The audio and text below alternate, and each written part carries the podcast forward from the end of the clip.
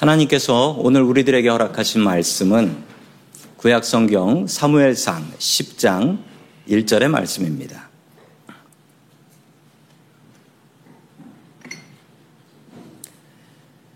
이에 사무엘이 기름병을 가져다가 사울의 머리에 붓고 입맞추며 이르되 여호와께서 내게 기름을 부으사 그의 기업의 지도자로 삼지 아니하셨느냐. 아멘. 오늘 새 마음을 주옵소서라는 제목을 가지고 하나님의 말씀을 증거하겠습니다. 제가 회사 그만두고 신학교에 입학했을 때 일입니다. 아, 제가 다니는 교회 청년부에서 총회를 했고 저를 청년부 회장으로 뽑았습니다. 아, 제가 신학교 다니는 전도사였는데 청년부 회장으로 뽑힌 것이었습니다. 참 당황스러웠던 것은 신학교에 이미 입학을 했고 그리고 제가 가고 싶었던 교회가 있었거든요. 전도사로 가고 싶었던 교회에서 감사하게도 그 교회에서 저보고 전도사로 와라라고까지 오퍼를 받은, 받은 상태였습니다. 그리고 또한 제가 신학교 다니려고 하면 등록금을 내야 되는데 제가 전도사로 일을 하지 않으면 등록금도 낼 수 없는 상황이었죠.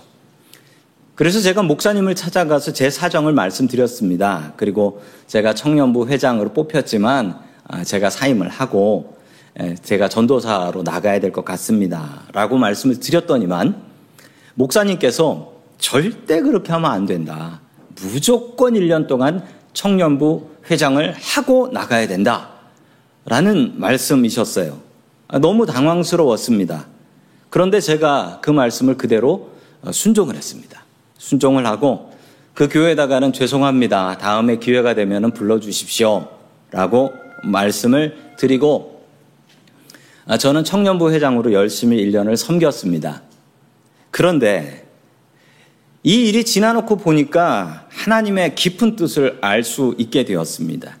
이 청년부 회장님, 청년부 담당하시던 그 목사님이 조금 문제가 있는 분이었어요. 어떻게 문제가 있었냐면 아주 많이 문제가 있었습니다.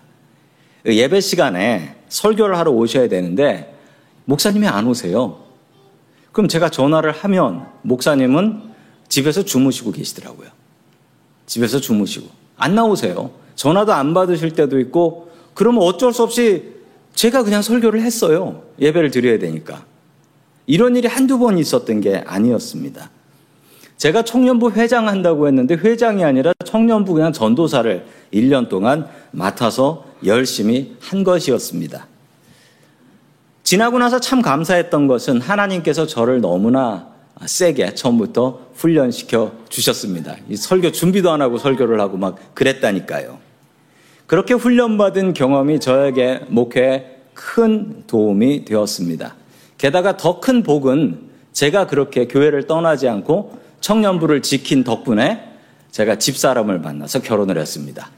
만약 안 그랬다면 어, 저희 교회 사모님은 다른 분일지도 모릅니다. 그런데 그 목사님은 도대체 왜 그러셨을까요? 제가 그 목사님의 사정을 뒤에 알게 됐습니다. 바로 결혼한 지가 얼마 안 되셨는데 그 사모님께서 사모님께서 목사님의 목사하는 걸 너무 싫어하셨어요. 그래서 매일매일 밤마다 여보 목사 그만하면 안 돼. 내가 먹여 살릴게. 계속 이러셨대요.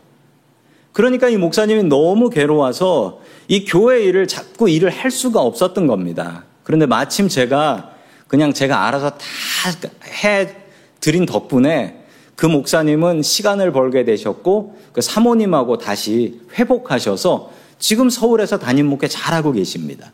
저에게 참 고맙다라고 말씀해 주셨던 기억이 납니다. 그 당시엔 제가 정말 이해할 수가 없었어요. 하나님, 왜 나한테 이러십니까? 라고 생각했는데, 기대하고 순종했더니, 지금은 이해할 수 있게 되고, 어, 지금은 너무나 감사할 수 있게 되었습니다. 오늘 하나님의 말씀에도 엉뚱하게 왕이 된 사람 이야기 하나가 나옵니다. 하나님께서는 어떻게 이 사람을 왕으로 세우시고, 그리고 훈련시키실까요? 첫 번째 하나님께서 우리들에게 주시는 말씀은 하나님께 새 마음을 구하라 라는 말씀입니다. 우리는 하나님께 새 마음을 구하면서 살고 기도하고 예배해야 합니다.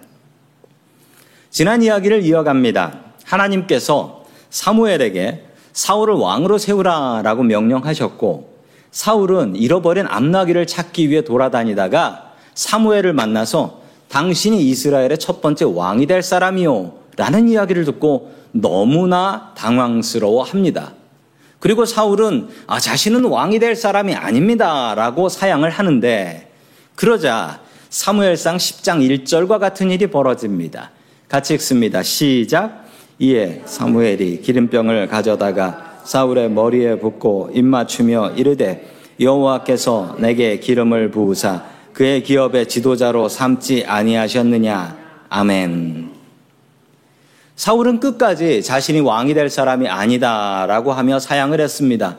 그러자 사무엘은 사울의 이야기를 들으려고 하지도 않고 갑자기 기름병 하나를 가져와서 사울의 머리에 붓고 나서 이제부터 당신이 이스라엘의 왕이요 라고 그냥 선포해 버렸습니다. 기름 부음이란 무엇일까요? 이 구약 성경에 보면 이 기름 붓는다라는 이야기가 많이 나오는데요.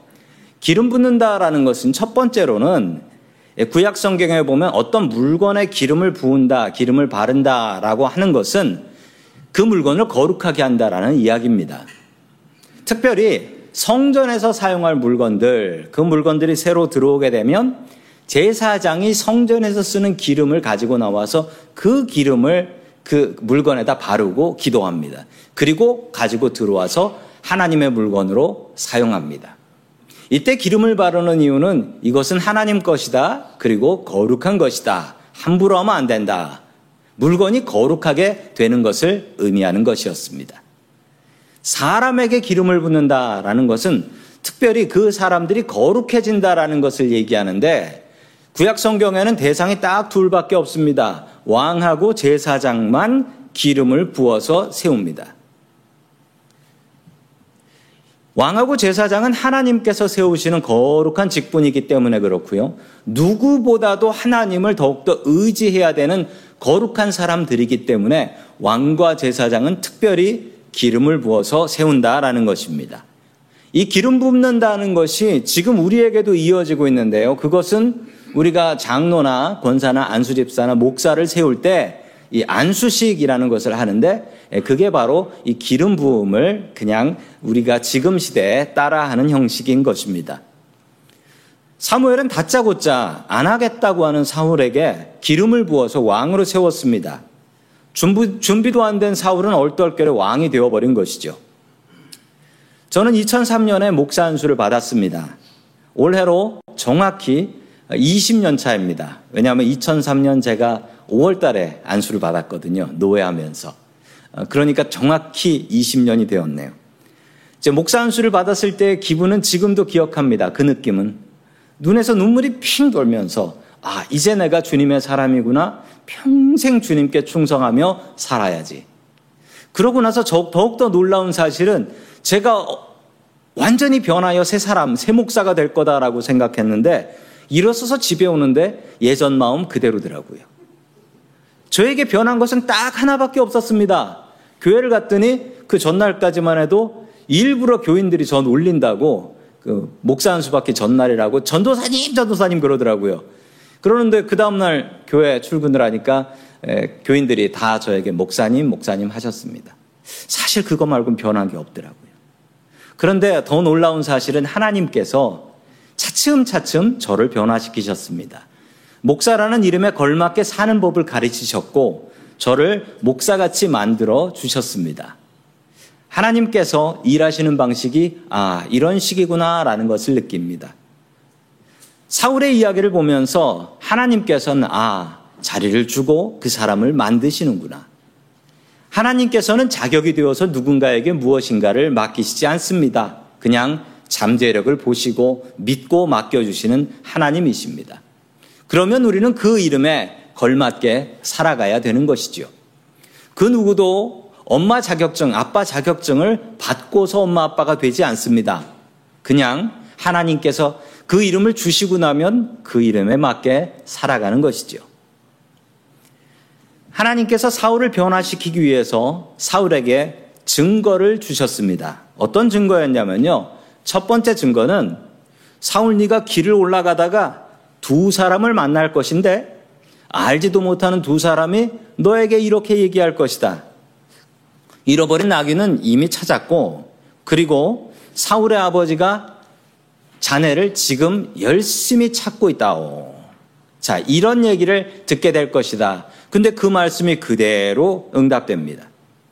또 두 번째 증거는 길에서 만난 사람이 세, 길에서 만난 사람이 세 사람이 올라갈 것인데 그 중에 한 사람이 빵 덩어리 두 개를 공짜로 나눠줄 테니까 그걸 잘 받아 먹어라. 진짜 그렇게 되어버렸습니다. 자, 세 번째 증거는 길에서 예언자들을 만날 것인데 그들이 예언하면서 내려올 것인데 자네도 성령 충만하여 예언하게 될 것이요. 라는 것인데 그대로 되었습니다. 그 말씀이 사무엘상 10장 6절에 나옵니다. 같이 봅니다. 시작. 내게는 여호와의 영이 크게 임하리니 너도 그들과 함께 예언을 하고 변하여 새 사람이 되리라. 아멘.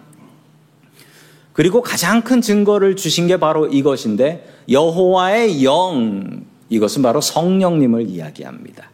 성령님이 너에게 임할 것인데 너도 그 예언자들과 함께 예언을 하여 완전히 새 사람이 될 것이다. 이 말씀도 그대로 이루어졌습니다. 방황하고 흔들리고 있었던 사울에게 하나님께서는 믿음의 증거들을 주셨습니다. 절대로 이루어질 것 같지 않은 이 일들이 하나하나 이루어지는 것을 보면서 사울은 마음속에 와, 정말 내가 왕이 되려나 보다. 하나님께서 나를 정말 왕으로 세우셨나 보다. 라는 확신이 들기 시작했습니다. 성도 여러분들에게는 이런 믿음의 증거들이 있으십니까? 어떤 분들은 나는 믿음의 증거가 있습니다. 라고 하시는 분도 계실 테고, 어떤 분들은 저는 그런 거 없습니다. 라고 하실 분도 계시겠지만, 실제로 우리에게 믿음의 증거가 없는 사람은 아무도 없습니다. 믿음이 없는 사람은 하나님께서 나에게 이런 증거를 주셔도 이런 놀라운 일들이 세계가 연달아 일어나도 아, 그냥 우연인가 보다라고 생각하고 넘어갑니다. 의미 없는 일들이다라고 생각해요. 믿음이 없으면 아무리 증거가 있어도 그 증거는 의미가 없습니다. 믿음이 있는 사람들은요, 작은 일 하나에도 의미를 부여하고 의미를 발견합니다. 하나님께서 나에게 이런 일을 해 주셨구나. 이것을 알 수 있는 유일한 방법은 믿음입니다. 이번 한 주간을 성도 여러분 한번 뒤돌아 보시기 바랍니다. 하나님께서 어떻게 인도해 주셨나요? 하나님께서 나에게 어떤 증거를 주시고 어떤 보호를 하셨나요? 믿음으로 그 증거를 찾으십시오. 그러면 그 증거가 나에게 더욱더 큰 믿음이 될 줄로 믿습니다. 아멘. 성도님들은 예수 믿고 나서 가장 큰 변화가 무엇이었습니까? 어떤 분들은 나는 예수 믿고 나서 내 인생이 송두리째 다 변화되었습니다. 라고 하시는 분도 계십니다. 그런데 어떤 분들은요, 나는 예수 믿고 나서도 변화된 게 없습니다. 라는 분도 계세요. 저희 아버지는 예수 믿고 나서 인생이 송두리째 변화되신 분, 분이십니다. 그런데 어떤 분들은 예배를 통해서도 내 삶을 통해서 나는 예수 믿고 별로 변한 게 없는 것 같습니다. 사실 그렇지 않습니다. 어떤 분들은 작은 변화를 얘기하세요. 저는 예배를 드리면 마음이 편해집니다. 라고 말씀하시는 분들 계시고요. 어떤 분들은 찬양을 하면 제 가슴이 따뜻해집니다. 라는 분도 계시고, 어떤 분은 기도를 하면 하나님의 위로가 느껴집니다. 이런 작은 변화 하나하나가 모여서 우리를 새 사람으로 주님께서는 만들어 주시는 것입니다. 자, 우리 구절의 말씀을 계속해서 같이 봅니다. 시작. 그가 사무엘에게서 떠나려고 몸을 돌이킬 때 하나님이 새 마음을 주셨고 그날 그 징조도 다 응하니라. 아멘. 하나님께서 방황하고 있는 흔들리고 있는 사울에게 새 마음을 주셨습니다. 우리는 하나님께 새 마음을 구하는 사람이 되어야 할 것입니다. 사울은 자신이 얼마나 부족한 사람인 것을 알았습니다. 자신의 지파인 베냐민 지파가 얼마나 부족한 지파인 것을 알았습니다. 그리고 놀라운 것은 사울은 하나님의 크신 능력을 알았습니다. 하나님의 능력을 의지한다면 이 어려운 왕이라는 자리도 내가 해낼 수 있겠다라는 믿음이 생기게 된 것입니다.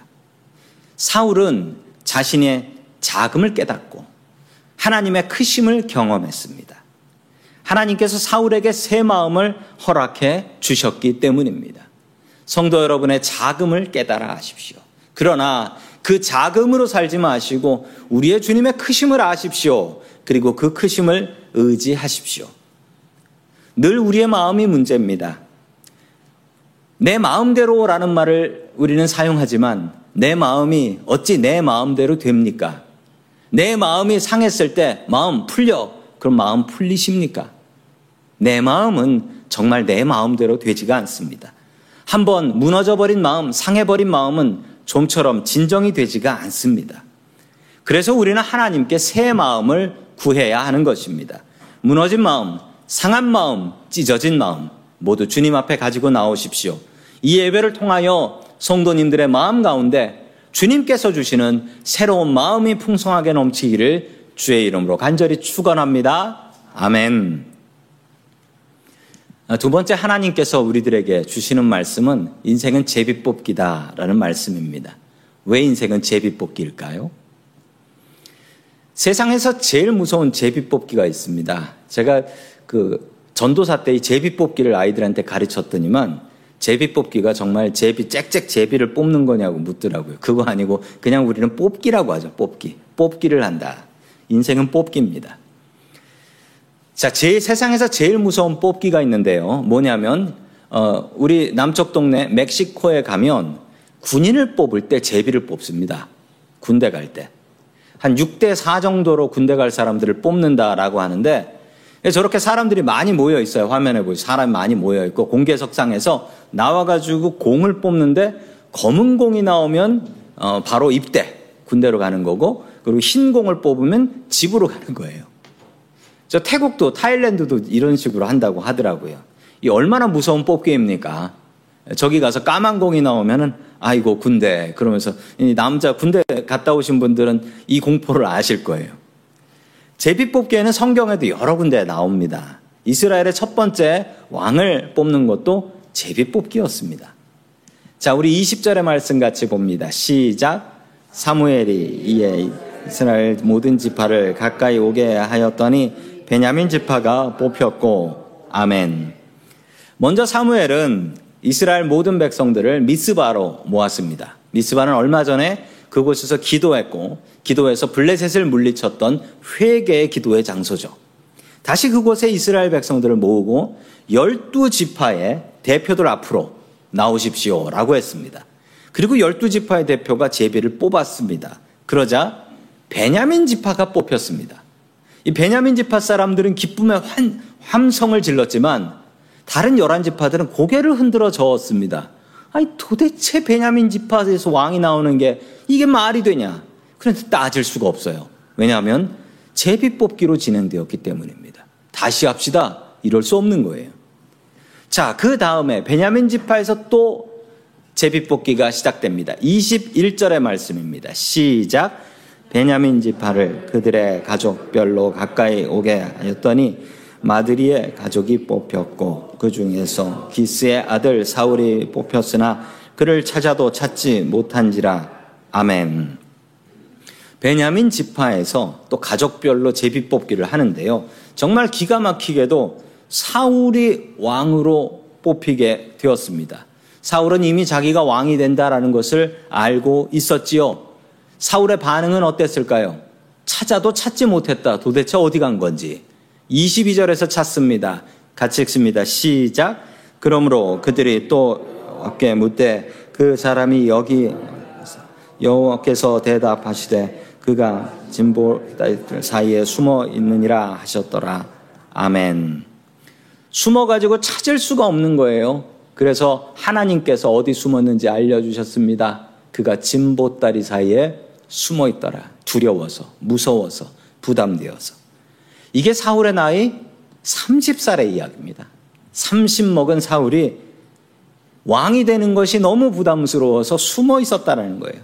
아무리 사울을 찾아도 찾을 수가 없었습니다. 사람들이 사울을 찾았는데 그곳이 바로 진보다리 사이에 잘 숨어 있더라는 겁니다. 사울은 정말 부담스러웠습니다.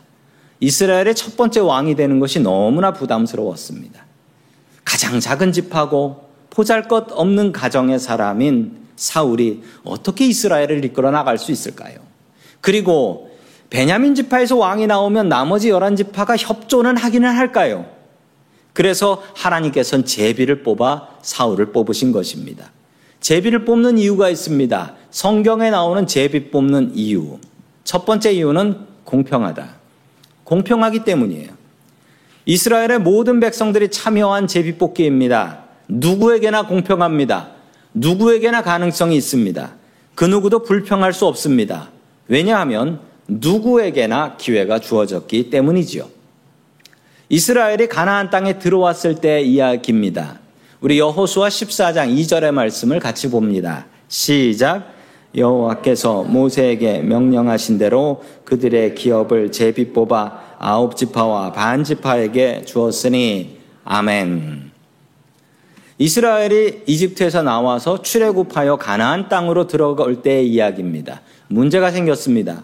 가나안 땅에서 땅을 나눠야 되는데 가나안 땅은 편차가 너무 컸습니다. 좋은 땅은 너무 좋고 나쁜 땅은 너무 나쁘고 이걸 어떻게 나눠야 할까요? 이거 잘못 나눴다가는 이스라엘 백성들끼리 싸움 나게 생겼습니다.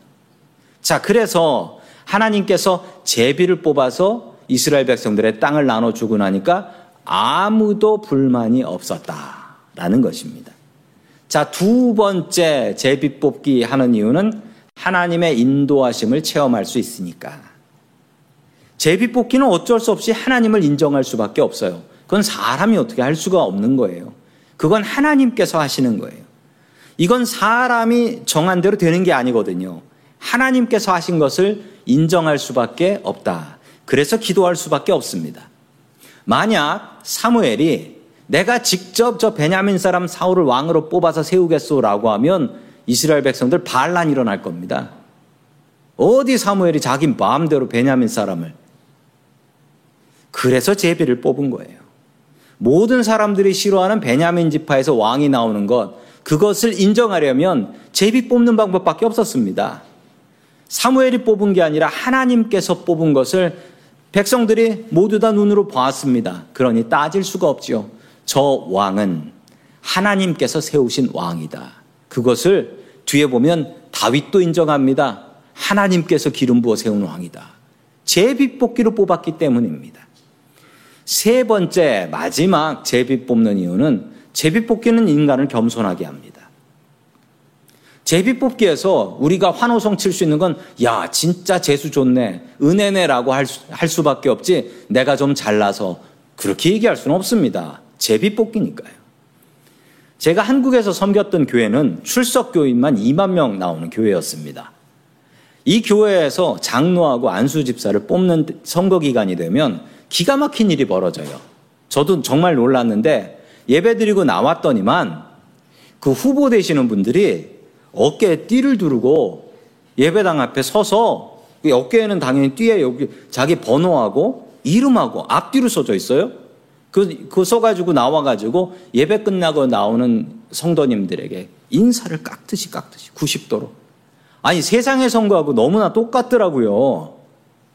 근데 정말 또 놀라운 사실 하나는 그렇게 투표해서 되고 나면 다시 인사 안 해요. 세상 선거하고 너무 똑같은데 아니 그렇게 하는 이유가 있더라고요. 2만 명 중에 만 표를 어떻게 얻습니까? 반으로 들려면. 그러니까 어쩔 수 없이 그 후보 되시는 분들이 나와가지고 자기 이름을 알리는 거예요. 어쩔 수 없이. 그러고 나면 교만해지는 겁니다. 내가 앞에서 인사 열심히 해가지고 됐다라고 하면 교만해지는 거예요. 제비 뽑기 앞에서는 인간이 교만해질 수가 없습니다. 사람이 조작할 수가 없거든요. 그냥 하나님께서 하신 일이기 때문에 겸손할 수밖에 없어요. 자격이 없는데 그냥 하나님께서 제비로 뽑으셨으니까요. 여자분들 두 분이 모여가지고 이런 이야기를 나눴습니다. 한 분이 먼저 이렇게 얘기를 했대요. 내 남편은 내 인생의 로또입니다. 저는 너무 운이 좋습니다. 이보다 더 훌륭한 남편을 제가 만날 수 있을까요? 라고 했대요. 그러자 옆에 있었던 다른 여자분이 이렇게 얘기했대요. 내 남편은 내 인생의 로또입니다. 안 맞아. 안 맞아도 너무 안 맞아. 한 번도 맞은 적이 없어. 라고 불평을 하더래요. 성도 여러분들의 로또는 무엇입니까? 이따가 다락방 시간에 같이 나눠주시기 바랍니다. 어떤 면에서 우리의 인생은 로또 같습니다. 제비뽑기 같아요. 뭐가 나올지 알 수가 없어요.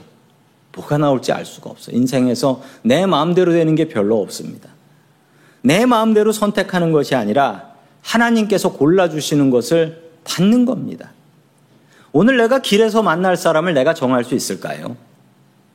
내 남편과 내 아내는 내가 정할 수 있다고 생각합니다. 그런데 내 부모님과 내 자식을 내가 정할 수 있나요? 없습니다. 그냥 주는 대로 받는 거죠. 그래서 인생은 제비 뽑기와 같습니다. 제비 뽑기 같은 인생에서 정말 중요한 것은 하나님의 주권을 인정하는 것입니다. 이거 하나님께서 하셨다라는 것을 인정하는 것입니다. 그것을 인정하지 않으면 이 제비 뽑기는 무효가 되는 거예요. 여러분들은 하나님의 제비 뽑기를 인정하시나요? 하나님께서 나에게 주신 것들이 당장 마음에 들지 않을 수도 있습니다. 그러나 하나님께서는 우리보다 더 깊은 뜻과 더 깊은 생각과 계획을 가지고 계십니다. 그 하나님을 의지한다면 언젠가 하나님의 제비뽑기가 나에게 최고의 제비뽑기였어 라는 것을 인정할 날이 올 것입니다. 어떤 제비를 뽑던지 하나님께 감사하십시오. 늘 하나님께서는 우리를 향한 계획이 있으시니까요. 저는 하나님의 그 계획을 믿습니다. 성도님들도 하나님의 그 놀라운 계획을 믿으시나요? 제비뽑기 같은 인생 속에서 하나님의 깊은 계획과 섭리를 의지하는 저와 성도님들이 될 수 있기를 주의 이름으로 간절히 축원합니다. 아멘. 다 함께 기도하겠습니다. 자비로우신 하나님 아버지, 거룩한 주의 날, 거룩한 주의 전에서 예배할 수 있게 도와주시니 감사드립니다. 오늘 우리, 우리들에게 주신 하나님의 말씀에 감사드립니다. 우리들이 지치고 상한 마음을 주님께서 받아주시옵시고 하나님께서 성령님으로 우리에게 새 마음 허락하여 주시옵소서. 자격 없는 사울을 변화시키시어 이스라엘의 왕으로 세우심처럼 우리들도 매일매일 주님의 말씀으로 변화되게 하여 주시옵소서. 주님 안에서 새 사람이 될 수 있게 도와주시옵소서. 주님 우리들의 인생은 제비 뽑기와 같음을 고백합니다. 주님께서 어떤 것을 주실지 알 수 없습니다. 주님께서 주신 것들을 뜻과 계획이 있는 줄 믿사오니 오직 주님의 섭리를 기대하며 의지할 수 있게 도와 주시옵소서. 우리의 삶에 새 마음을 주시는 예수 그리스도의 이름으로 기도드립니다. 아멘.